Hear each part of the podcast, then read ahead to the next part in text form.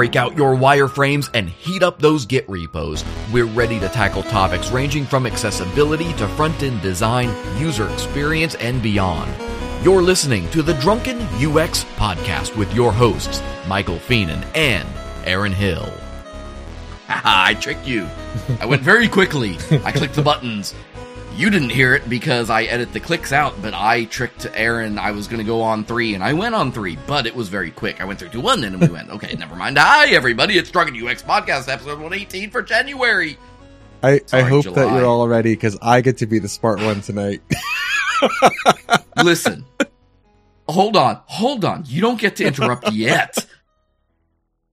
Ladies and gentlemen, this is episode number 118 for July 4th, 2022. It is not January, it is July. It's Independence Day. Set Is off the fireworks. Go, uh, oh yeah, I guess it is. It yes, and it, go write yourself a little Canvas plugin with uh, JavaScript to do uh, little uh, Canvas illustrated fireworks on your website. Or don't.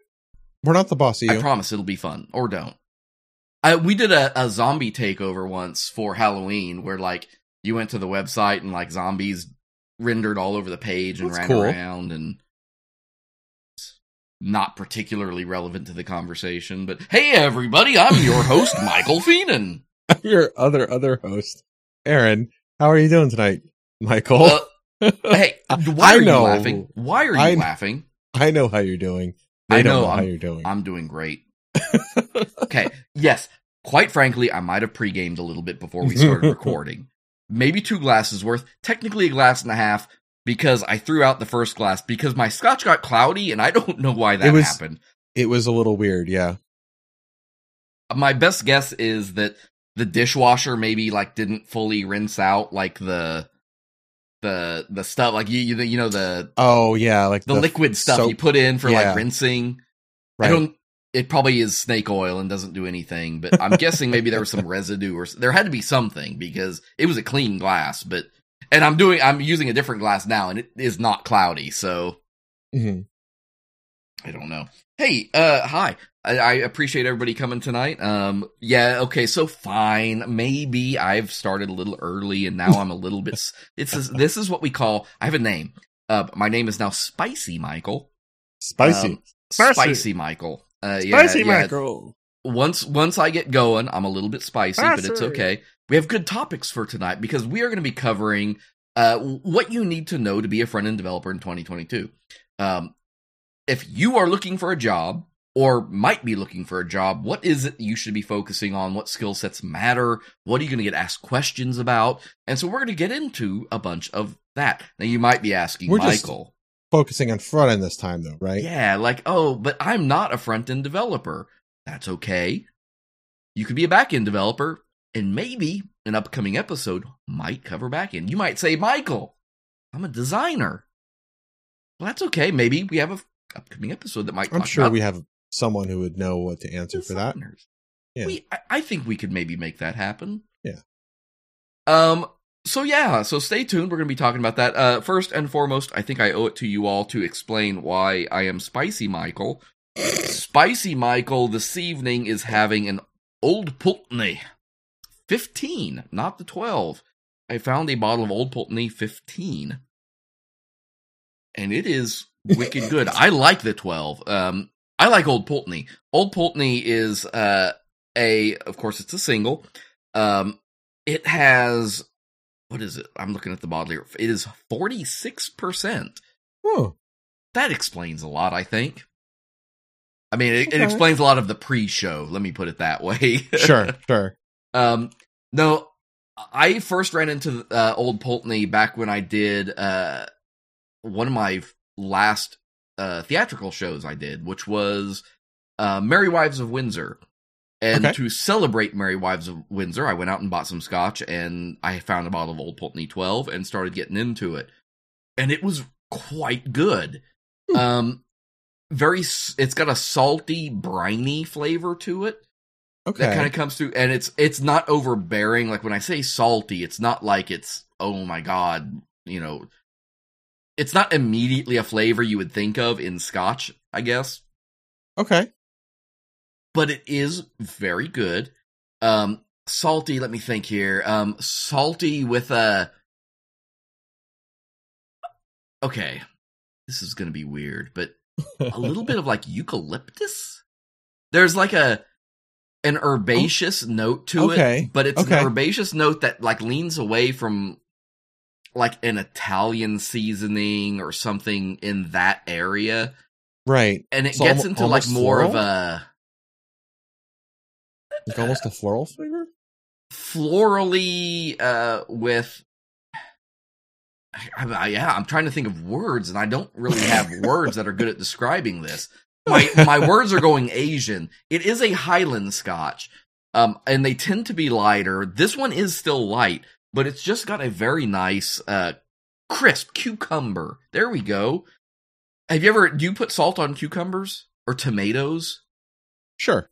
Yeah, I know what you mean with that. I like acidic, right? There's some, Yeah. there's a little bit of, of acidity there.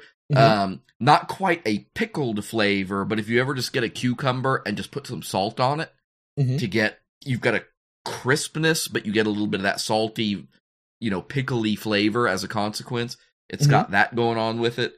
Um, very sweet otherwise. So yeah, you get some violet. There we go. Okay. Violet. I like I like violet, um, especially on the nose. I like violet, which would hold to like a, a Highland floral uh, bouquet, as we say. So, um, yeah, I'm on the old Pulteney 15 tonight. Um, might might kill it. We'll try. I'll, I'll, I will give you my my best effort. I swear. they put out a million liters a year. wow. Is is Yeah. that wait? Is that a lot? I mean, it's a big know. number, but I I don't, don't know, know. like comparatively if that's a lot or not. I doubt it. I, I would suspect it's probably not a lot. Old Pulteney is definitely one of the smaller distilleries. okay. you know, i- if you had to compare, and I don't know, uh, like off the top of my head, but like, if we were talking something like uh Macallan, hmm I if I was guessing, twenty million liters probably a year. Um, say guessing, but yeah. they put out a ton. Um, Huh. So yeah, what do you got? So this is possibly the weirdest drink that I've had so far. Excellent. Um, I like. I didn't. I didn't want to have scotch or tequila tonight because I had a margarita earlier uh, for dinner. Um, this is I made some. I made some sun tea the other day. I like that you're. Are you drinking that out of a pitcher? No, it's a. this is like the cup. It's literally a cup they give you in the hospital. It holds Oh, like you one- pee in. No, no, no, no, no, no, no. For drinking. Oh. It's it holds a liter of water normally. Um so I it was probably like I don't know, like seven fifty mil when I filled it up initially. It's mostly tea. But I added some vodka and triple Yeah. sec and like just a splash of creme de menthe. Um Hmm. That's maybe the weird part. I say you you had me on the first two. yeah, yeah. The the last is a little a little out just there. I mean really just like I don't even have to call it a splash. It was like just a dash of it. Um like it's mostly still tea colored. It's just a tiny tiny bit of green. Um like it's like green tea colored. um, I do have one other problem, and I apologize in advance. I am sneezing like a madman tonight. I took a pill; it doesn't seem to be helping. I have a slightly dislocated jaw. It hurts a lot. I'm talking through it. Um, okay, I want to help you get your next job, Aaron. Come work for me. no. Okay. Um, Aaron, can we talk about how to get somebody to come work for me? Yes. Or you? I I, mean, if you could afford me, man. you're you're a back end dev. Yeah. I'm a front end dev. Uh-huh. If you don't have a front end dev, what good is your back end code? My back end code is fine. Well, I know, but how does anybody use your website? That's not my concern. Right, you need a A front end dev. okay. I mean I can no, someone can use my website. I can produce like serviceable front end code. I'm not a total lost puppy. I mean, yeah, but I've seen your front ends. they are fine, I'll have you know. That's mean. I shouldn't be mean. hey, so we want to talk about what skill sets should you be focusing on. I do apologize to the seasoned you know, veteran front end developers who will know what we're talking about. Um, Mhm. I think this is this gets into the maybe less professional development, but very much into the uh just development, right? As a person.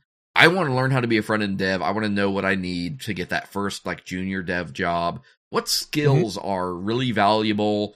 What am I going to get asked about? What should I be studying? What should I just at least know the words, so to speak? So we want to take some time to talk a little bit about that. What, uh, Aaron, as far as, Yeah. so you're, you're the backend dev, you're the Ruby guy, Mhm. you do a lot Yep. of that. Yeah. I literally don't know what your code does necessarily, but think about your, your product from the front end and Sure. what is it like? What's, what is an important component of your front end? Like if somebody was going to come in and edit, right? Like, is there a checkout form that's really important? Is there a shopping experience that's really important? Like what what is the front end of your site without getting like like granular on when you say actual my site, do you mean like my my employer? your yes, your the site employer site. Like Okay. I, I don't want to like that's why I'm Um, being careful about it. I don't want you to pull your Sure. employer into this, but like just like no, no. abstractly. Yeah, yeah. I would say that our typical users are probably people using our pickup product. And so they would be accessing the site with like a um basically like a, a code that connects them with their order. And then it's gonna um they'll like provide some details about their vehicle and then the phone their device will then communicate over GPS and like relay their their journey to the restaurant. Um, what was your question? so, okay. So think about everything you just said. And let's Okay. imagine your your HR group comes to you and says, "You're a developer. You know about people who code." Yeah. And yes, your discipline is probably different enough that you would say, "Yeah, but maybe I shouldn't interview this role." I But I would say at my job I could I could confidently interview someone who would for a front end position. Like I I know enough about what we're using that I I feel like I could do that. Right. Yeah. So you get pulled into, let's say, like a first round interview, right? Yeah. Let's start with base skills, right? What are what's the triad? What are you definitely looking for first and foremost in a front end developer? Oh well, I mean the the I would presume, and I may ask like a couple very surface level questions that would reveal their knowledge on this. Um, I would presume that they would have a functional knowledge of HTML, CSS, and like basic Java. Yeah. So that's the holy triad, right? Like Yeah, in our world, HTML, CSS, JavaScript, you need to know these things. So let's start there, right? HTML. Yeah.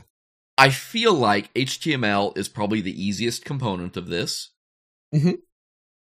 If you can't write HTML, you can't be a front end developer. I would don't- I would say if, if you can't write HTML, like you should not start looking for work yet. Like it's right. I, I I don't care how much JavaScript you know, like you need to at least be comfortable with HTML. Because it's not that hard to learn. So if you haven't learned it yet, then you are too new. So, to what level of proficiency? Because Um there are like parts of HTML that honestly, I mean, I would say are a little deep cut. sure. I I think that you should be able to know um I mean HTML and CSS go so hand in hand that I I think the initial answer is you should know HTML well enough that you can write CSS for it. But like more specifically, I think that you should be able to know like when you would use a div versus a span. You should have you should be able to like look at a list of words and like pick out all the ones that are actual HTML tags. Like I think that would be a very easy one to do. Um and you should be able to like write a very basic document. Like if, if I gave if I gave you a like a Word document or something that had just basic formatting on it, I would fully expect you to be able to craft that from scratch, like blank page, no templates or anything. You can just create, recreate a like Word document level formatting from scratch Um, at a minimum. Minimum. can I ask? Let Let's see, because and this is an unfair question Mhm. because I do know you're a back end dev. How many Sure. elements are there in HTML? Oh my god. Uh, I don't know the number, but I know there are many. Um, Like I, it would not surprise me if there was over a hundred. Um, but if I had to guess, just ballpark, I would say probably closer to like seventy or eighty. you were better off going with your gut. Okay. There's roughly 100 120? 110. Um, okay, I was close. Actually, if you like Google the phrase "how many HTML elements are there," there isn't a real clear cut answer, which feels weird because there's a spec. But yeah, 110. um, uh, Huda Tutorials has 110 listed for HTML5. Um, Okay. and roughly 32 of those, almost a third, are new to HTML5. Okay. Would uh, does that surprise you? Um, it surprised me that there's just that many that are new to HTML5. It surprises me, yeah, that there are that many that are new. yeah. But like, let let's uh let's go like real deep cut, right? So junior dev, and this is because we're talking about like what to get, what what what should you know to know, get your first job, right? I expect you to know what a p tag is. What is a p tag, Aaron? Paragraph Okay. Um, what is a DFN tag? definition. Oh, okay, getting a little little more clever. Okay. I was wondering, what is KBD? What's the KBD tag? Oh, the keyboard tag. Uh, Damn it. Okay. that that was, that's a deep cut, man. That, that's an old one. I, I believe the KBD tag is for like indicating that the text is like verbatim keys that you're typing, like how you might use, typically I think we would use a pre tag now or maybe a code, but I think that's what KBD was for, right? Yeah. Yeah. KBD is all about like defining Keystroke literals. Keyboard shortcuts. That's the way to put it, Yeah. right? Like to have a keyboard shortcut, basically. Right, right. Okay. You're going to make me go difficult. Meter? Okay. Do you know what meter is? Meter. Uh, you got me. I've not seen that one before. So meter is a representation of like think about a thermometer. If I threw the, oh, the like a progress bar or something. yeah, like a, a progress Yeah. bar meter. Okay. uh, is the tag for that. Um, so I got there. I That's finally found something 'cause you we don't- know. We don't typically use the meter tag for progress bars. We typically use like like nested divs or something. Nope, That's that's interesting. nope. Uh, do you know that we actually have an HTML5 tag for For progress, progress bar. bars? Yeah, that's I did I did read about that before. But I mean like previously though. Do you know what that tag is? uh isn't it like progress? Yes. Yeah, it's Yeah. literally progress. Yeah. Meter is good. You know what meter is good for? Um, Mm. let me give you an example of that, which is like, cause we do as a podcast, right? Like I have occasionally used tools that do things like process audio, let's say. Okay. So meter is good for something that's like measuring something, Sure. like in continuity, so to speak. Okay. So if you had something, let's say you built an audio app with Canvas and all of this that measures the uh, volume, the amplitude Okay. of a waveform, you might use a meter element to do that. Okay. Um, so point being, yes, obscure. Do you need to know these elements to get a job? No. No, absolutely not. um, I and this is not the kind of thing I would ever ask for, other than maybe just for fun. Yeah, yeah. Like it would never, like, like you not knowing any of those would never make me think like, oh, they don't know HTML. Like I don't, because I don't give a fuck. Because like we never use them in our code anyways. Uh, I- so yeah, I will say I do like to ask these questions in interviews because I like seeing like how far people's experience go. Mhm. Go here. Here's where speaking of rules, grammatical rules, see how Yeah. far people's experience goes? Okay. Because pe- people is a plural noun, so I think I need to use goes in my, my as my verb. Um, but yeah, uh, so yes, Uh, I'll rewind again. Uh, yes, HTML. Know you know your base elements. Absolutely. Do you need to know what meter and progress are? No, absolutely No. not. Do you need to know what DFN is? No. You really you you really don't even need to know like the pre or code tag. I mean, unless their job is doing like mar- like specifically code markup. I, I mean, honestly, like if I'm hiring somebody for front end, unless I want someone who is like an absolute expert in HTML specifically, the stuff I'm going to care about is like, can you mark up a document? Can you mark up content well enough to be able to style a document? yeah. like can you write html that is like css friendly that's far more important to me i'm much more concerned about your like knowledge of id and class attributes um how to use a tags correctly um it'd be nice if you knew about section for example or article not a necessary thing um you should definitely know about headings Mm, uh, yes. you should know like the difference between br and hr and like when to use either um Can we talk about headings real fast? yeah sure Can we point out don't skip them? Yeah, yeah. Don't don't skip your headings. H1, H2, H3, H4. Even if you want it visually to be smaller or less bold or a different color, Mhm. styling doesn't matter. Yeah. This this notion of thinking about like the separation and and this has been a big thing, right? Separating uh content from presentation Yeah, right, is important. If you think about your HTML documents more like a legal document, maybe, hmm and you wouldn't go from H1 to H4, right? right. There there's definitely like I I would want an applicant to be able to have a spirited discussion on whether an H1 tag should be reused or if there should be an H single H1 tag at the root and that's it. Like I and and I don't think there's a wrong answer there. I think that there's a right answer for a team. Like a team says, this is how we're doing it. But universally, I think you can have an opinion either way and we can have a debate about it. And that's cool. Yeah, yeah. So H, H learning HTML is easy. Yeah. Learning the base of HTML is easy. Nobody's going to ask you what we just asked. Mhm. The advice I would give you is 110 HTML elements is not actually that much. It would it's relatively quick and easy to learn what all of those do.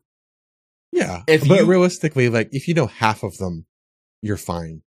If you walked into an interview and could give me an example of when to use like a meter element instead of a progress element as opposed to a div that just uses a percentage of its width. I would be very impressed by that. Right. Yeah. Like Yeah. taking the time to just sit down and say, you know what? I'm just going to run through all those real fast. I'm going to learn them all. Mm-hmm. 110. One day. One day you can know every HTML element. Guaranteed. You can know them, but I mean, do you have an expertise in them? Yeah. I'm saying know them. Do Yeah. you know every property, every, like, the way it looks in every browser? No, of course not. But Right. I think you can easily know at least that they exist. Mhm. And it will make you stand out from the crowd. sure. CSS. What about CSS? Um, This one's harder. what yeah i i would say that my expectation and this really depends on how much css i'm expecting them to do. Um if they are like going to be doing comps and or like designing this, the pages and things i'm going to expect them to have a higher mastery. But at the very minimum if they're just like a front end dev traditional like doing a lot of like ui intensive stuff you know like um writing front end javascript code whatever uh, I would at least want them to understand the difference between the different kinds of selectors, Yeah. um, and how to target. Are you Like, saying when you say different kind of selectors, are you saying like dot, hash, plain Yes. word? Okay. Also, also, but also like the direct descendant, the adjacent sibling, um, Yeah. to know the difference between like like ul.li or ul space li versus ul plus li or whatever. Yeah, no, that Um, good call. Yeah, I like I, what I would want to do. What I would probably do actually is uh, I would take that Word document that I had them make the HTML for from earlier, and I would say like, okay, make this specific line, make this red, um, you know, make this entire list be, uh, you know, right aligned or something, or like, you know, all in line or something. Just like really basic things that just show that they're able to specifically target individual areas surgically Yeah. Ooh, and that would I, like would that. probably give I'd probably give like three to five examples, um, and they would be, um, I think I would probably do five, increasing difficulty, and the last one would be something that would involve like either direct descendant with an exception, like maybe like nth of child, or like first or something like that, um, or maybe like sibling, or maybe like a, a fuzzy match operators and it'd be like some like really advanced thing that I wouldn't expect them to get. I would give them five examples and I'd expect them to get three of them. Yeah, no, I, Um, I like the idea of the when you use that word surgical Mm-hmm. in terms of like because I don't do when I do interviews, I don't do like coding interviews. Yeah. I don't ask somebody to whiteboard in front of me. Um, but I do like the idea of saying like, why is this ending up this color? You know, why is Mhm. this ending up this way? A- and what is it as far as uh let's use that phrase, right? Specificity with CSS. Mhm. Like coming up with some sort of backhanded specificity type selectors that Sure. involve overriding.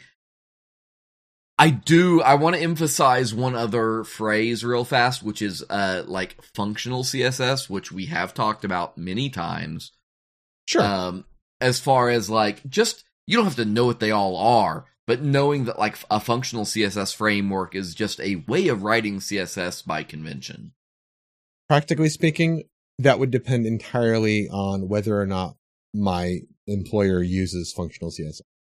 If we don't use it, I don't care if you know it or not. Well, yeah, that is fair. You're probably only Yeah. going to be only going to be asked that by somebody who is using it. Sure.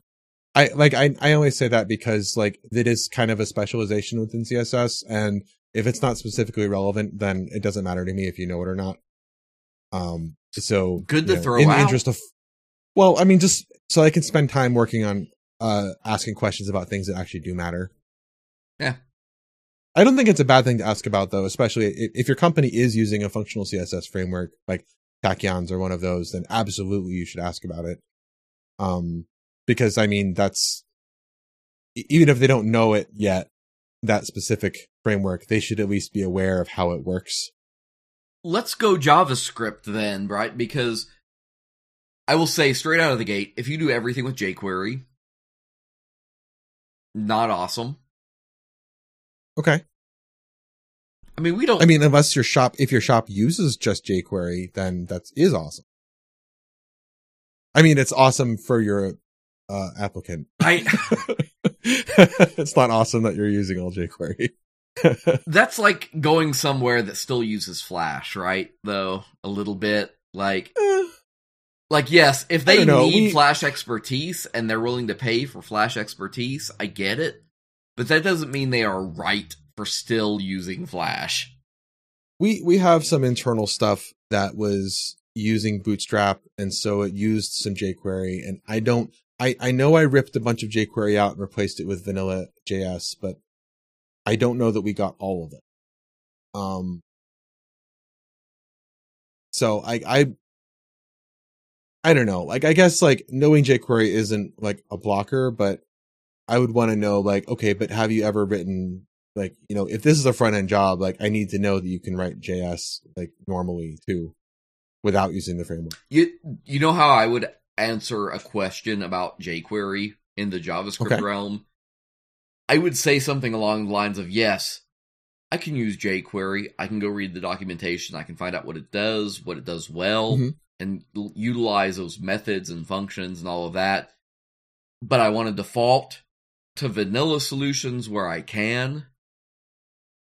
And the fact that I can use jQuery is no different than the fact that if you told me to go use any other framework, Mhm. I am capable of going and looking at that framework, reading its documentation, and learning how it works.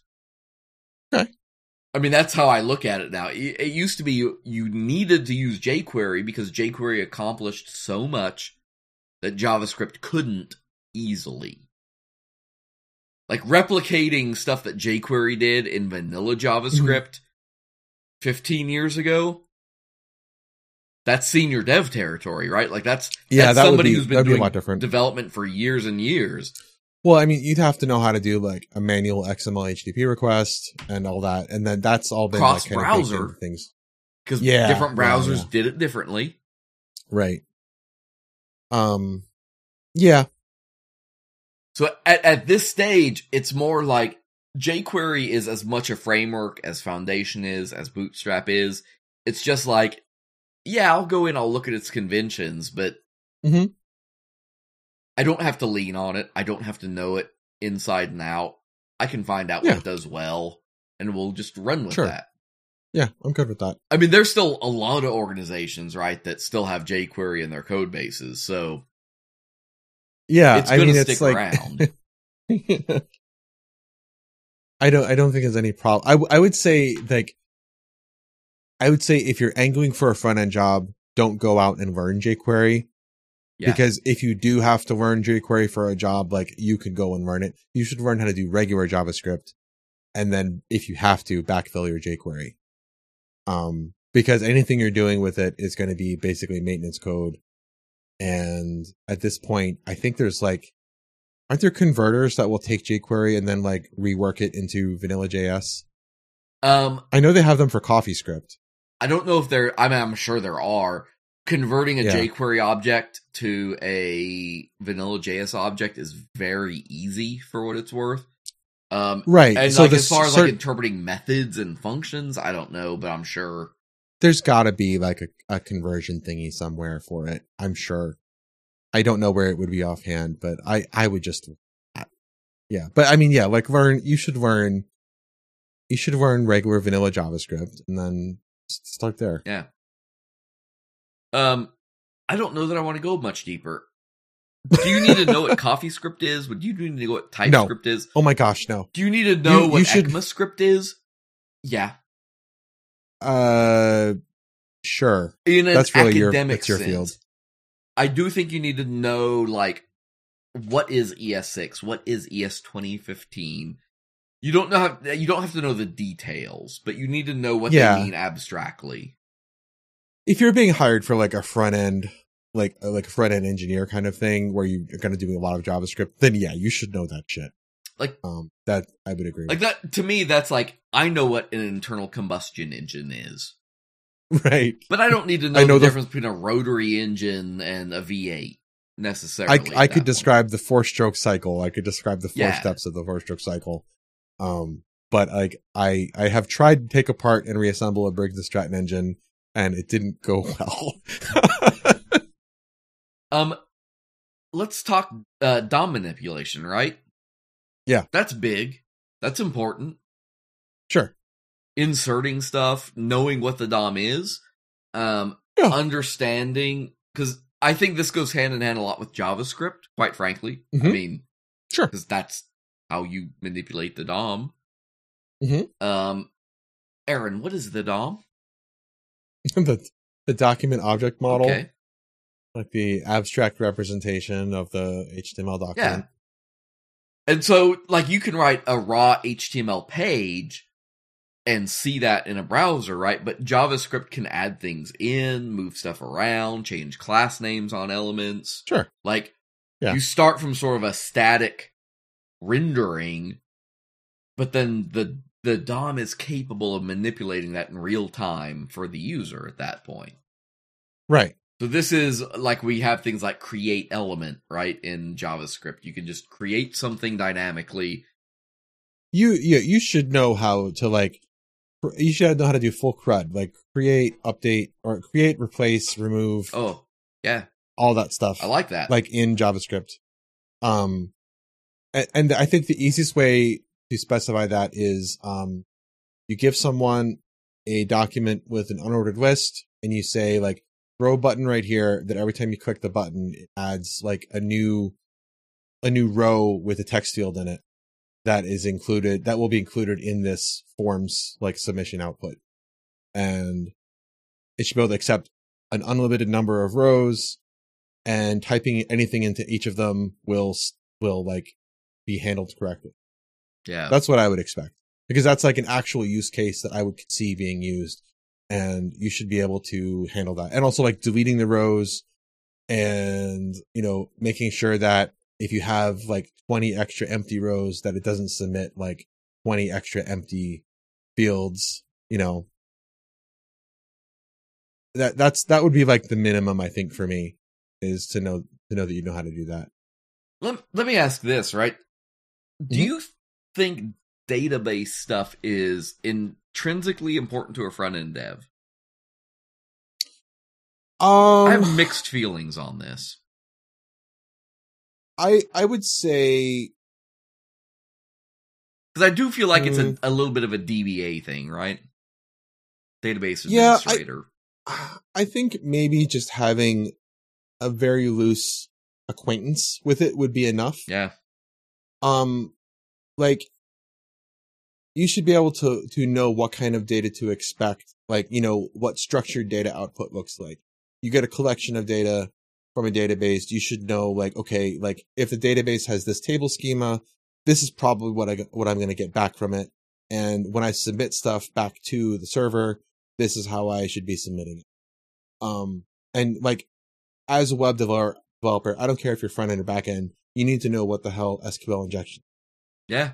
Because Ooh, that that's a that's a joint responsibility for both front and back end, so, well, and it's still still a common vulnerability. and what is it? What what does that mean? What, That's what do you mean when you say uh, uh, SQL injection? Sure. So uh, you have stuff on the front end where you can provide user input, whether it's either in a field or directly putting parameters into the URL. And then that data gets sent to the server, and the server takes that data and then passes it along to the database in a query. SQL injection is you are providing malformed input that causes it to run the query in a way that, in the best case scenario, is not what you're expecting but in the worst case scenario is getting the database to spill its guts a little more than you want it to. A good example, right, is just quotes, right? yeah, you throw you throw a single single quote semi uh sim, single quote and then or one equals one semicolon and then select star from users semicolon and then you submit that and then you see like oh well what do I get back? And then eh, like even if your database table isn't called users if you're providing anything that indicates you have an SQL injection vulnerability guess what? Someone's going to put on a pot of coffee and spend the rest of their night trying to figure out what you call your table names. Yeah. Yeah, even if if something because what the thing that's great about great, I use that phrase very loosely. The thing that's great about a SQL injection is that while a particular injection may not return something useful, if it returns anything, yeah that's useful. Like if they discover, oh, it spit something out, like the the error message was not what was it, what I would have expected because it literally terminated a line early and started Mhm. spitting out code code, then they know you aren't escaping characters right or something like that. And so then they Yeah. start picking it's like picking at a scab. Terrible Right. metaphor, I'm sorry, but it's but it's that kind of thinking that they just start saying, okay, well, if it did that, what else can I make it do now if I start sending it other stuff? security through obscurity is not a thing. Don't do it because there's a command in SQL called show tables, which just lists out all the tables. And if your stuff is already vulnerable to SQL injection, then guess what? Guess what? The first thing you're going to do is, is list out all the tables. Yeah. Um, or, you know, can we select a different database or like, I don't know. And- you just want to make sure that it's not there. The point is just like, know what this is so that you can do your part in being responsible about not contributing to that problem. And do you know why I think this is important for a front end dev? Because the front end dev is the one building that form. yeah. And so understanding enough to know that, hey, I'm gonna, hey, we've got these fields. and we're submitting them to an API. And before they go to the API, we're going to run these functions on them to like, you know, escape all the characters and do all of this. Like there's a good responsibility there towards Mhm. making sure that your input is sanitized. That's the phrase you're looking for. Input, output, sanitization across the board. And I- that's I why it's that good both- to know anything about, even though a database may not be in your field of expertise, it's good to know a little bit about it because then you know how to make sure your stuff is sanitized. there is uh, both front and back end should presume that the other one is not doing sanitization and not doing not handling uh, malformed data. Both sides need to presume the other side is not doing their job, and they should act accordingly. what happens when you assume? Well, in this case, you don't make an ass out of you and me. because if front end presumes the back end is not sanitizing data and they keep their stuff tight, and back end presumes the front end is going to send them junk data and they sanitize, then you end up with like double protection. So, uh, in this case, you make an ass out of the Yume. Yeah, The, the, when the, the Yume being the person who is trying to attack you. The That's the word now. yeah, no, The Yume. very good. Hey, too quick. I want to hit or two, three. I have three. Uh, let's do the first Okay. two real quick though. Sure. Um, so there's an article over uh, at uh, Arizona.edu, the University of Arizona, where they talk Okay. about like front end developer skills that you should know like right now in 2022. And two of those skills are React and Java.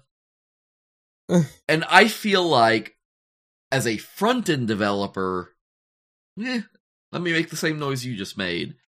Java, no. Can we agree? You don't need to know Java as a front end developer. All right. Uh, you don't need to know Java. I think that in that case, um, this person who wrote the article may have meant JavaScript and not known the difference. No, no, they That called out a. JavaScript separately, so they knew the difference. All right. Well, then fuck that then. Maybe they have Java on the background, uh, back end. Uh, no, you don't need to know Java for front end. Um, I, I, I know that if you Java don't have it, can I can I say this? If you don't have a degree in computer science, you don't need to know Java. Well, all right. I want to qualify that by saying there are a lot of Java jobs out there. Like it is, for better or worse, still a very popular language in the enterprise setting. Oh yes, hundred percent. I don't, I don't agree with this. I think that it's like every time I've ever encountered a Java app, I can tell that it's Java app because it always has like a lot of five hundred errors that throw at the screen. I'm and that sorry. too. It has it has a very telltale UI. Like the people that are building Java apps tend to use the same UI libraries, even for web. Um, but also like you know the URL has a similar similar structure and just the the way that the UI is built. Um, it seems like the people who make decisions to yes, we need to use Java because we're enterprise are also the people who think no, we don't need to hire a UX expert. What are you talking about? Uh, They just I, I don't know. Like every time I've ever encountered a Java app, it's been a poor user experience for me. Um, so maybe that's seasoned my opinion about it, but I mean, Uh, I just, I, I- mean, I agree. I think there's still plenty of money to be made. yeah, in the field. Of if you know it, like you've got, you're fine if you already know it. But like if you have to pick a language to learn, don't, don't, I mean, you'd fine for academic purposes, fine. It's a great place to learn OOP, but man, learn something else. you know what Java is? Java is the OO version of PHP.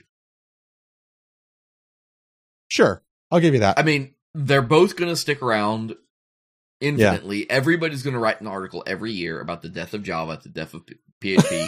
Java's going oh my god, they're we they- still have COBOL Yeah. around.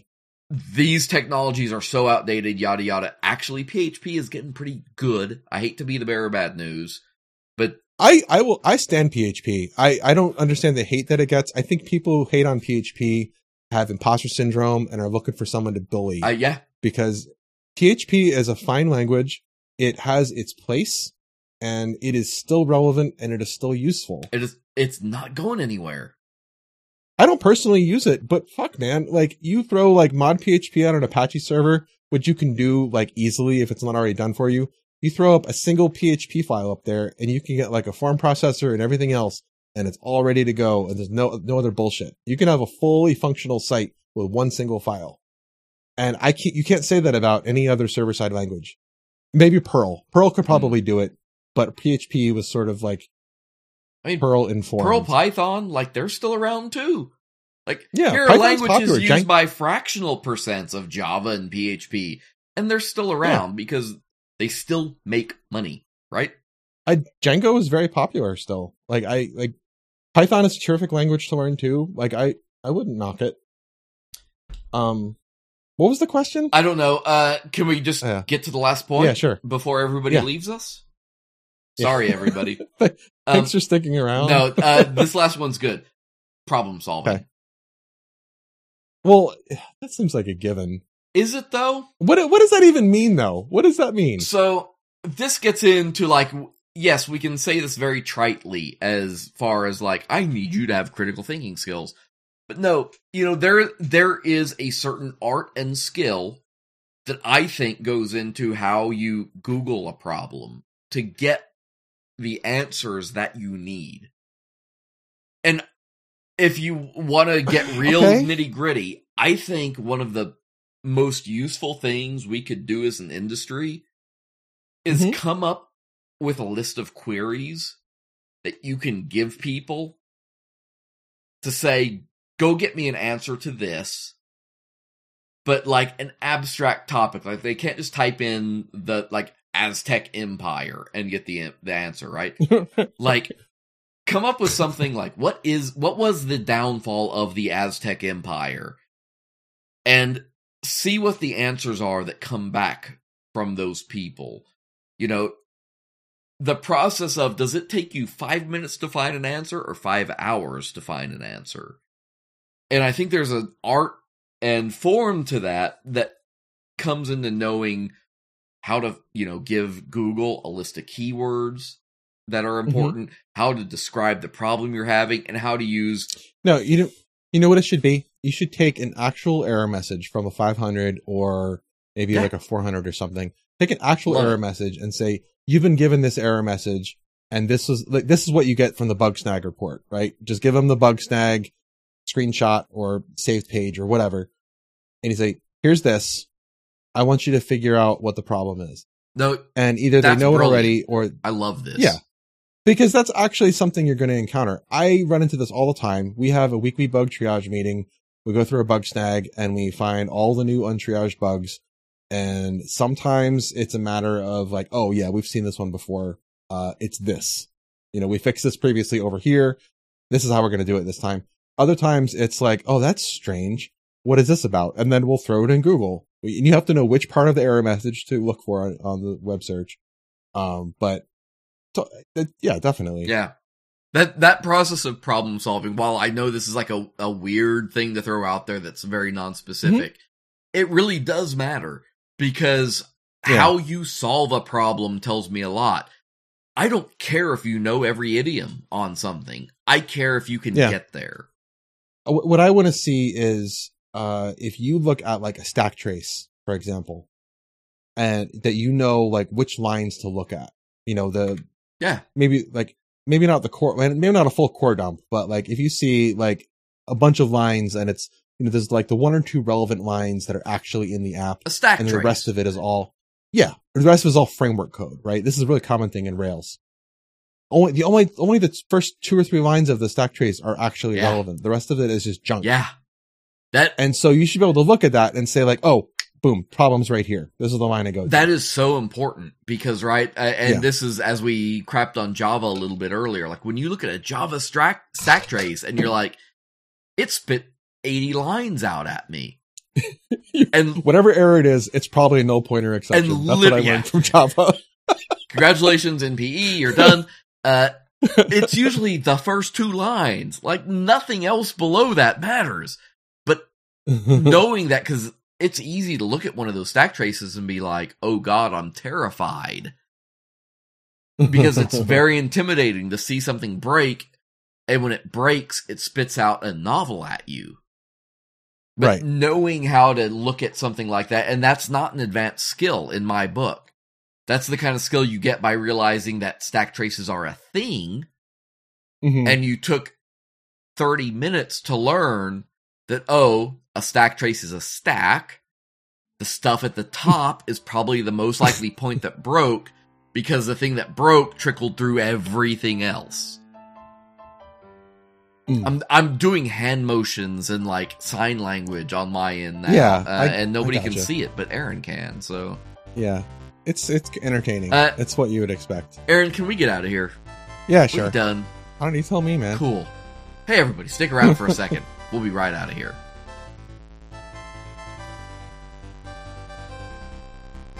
So yeah, that's what you need to know if you are wanting to get into a front end development role. Um, at least in our books, you know the whole get the holy triad, get you know some of that background knowledge, work on your problem solving skills, and you're set. You are at a great Mhm. starting point. Yeah, you should come and tell us on one of our socials about, uh, you know, you want to watch us do a live thing? Oh, You can watch Michael be. You can watch Michael's hand gestures, and watch him get this shit faced in real life. And you can see the weird, the weird cup that I'm drinking out not of wrong. The pea from the hospital. You're, are you It's a sure that's not a urinal? Because that looks like every urinal I've ever seen in a hospital bed. This cup was handed to me, and it was full of water and shaved ice, and it had a lid and a straw. So no, are you sure their bladder just wasn't very cold? no, I mean it was literally handed to me to drink out Okay, okay. of. Continue, continue. yeah, so uh, Facebooks and Twitters.com slash drunkenux or Instagrams.com slash drunkenux podcast. And come and chat with us at discord.com or no, drunkenux.com slash discord and support us at discord.com slash support, which will redirect you to our Patreon. All proceeds for the Patreon go towards transcript generation. Uh, so please help us with that. Helps everyone. And yeah, get a hold of us and let us know what you think about a live show and if you'd be down for that. Um, I, I want to do like a live in person thing, dude. I think that would be really fun to be on stage somewhere and each have a bottle of. I'm working on that. Hold on. I, I, will tell you okay. offline. Right, I have right. an I'll idea. Okay, I'll say Yeah. nothing else, but you didn't hear it here first. You didn't hear it here, first because the only thing that I know is that if you take those time to learn those foundational skills, go through, really like spend some time, get some meat on your bones, like dig into the craft and challenge yourself a little bit, you will be the best person in the world when you walk into that first interview and you say that I know how to keep my personas close and my users closer. It's impressive that you remember that even when you're this drunk. I'm not that drunk. Goodbye. Bye.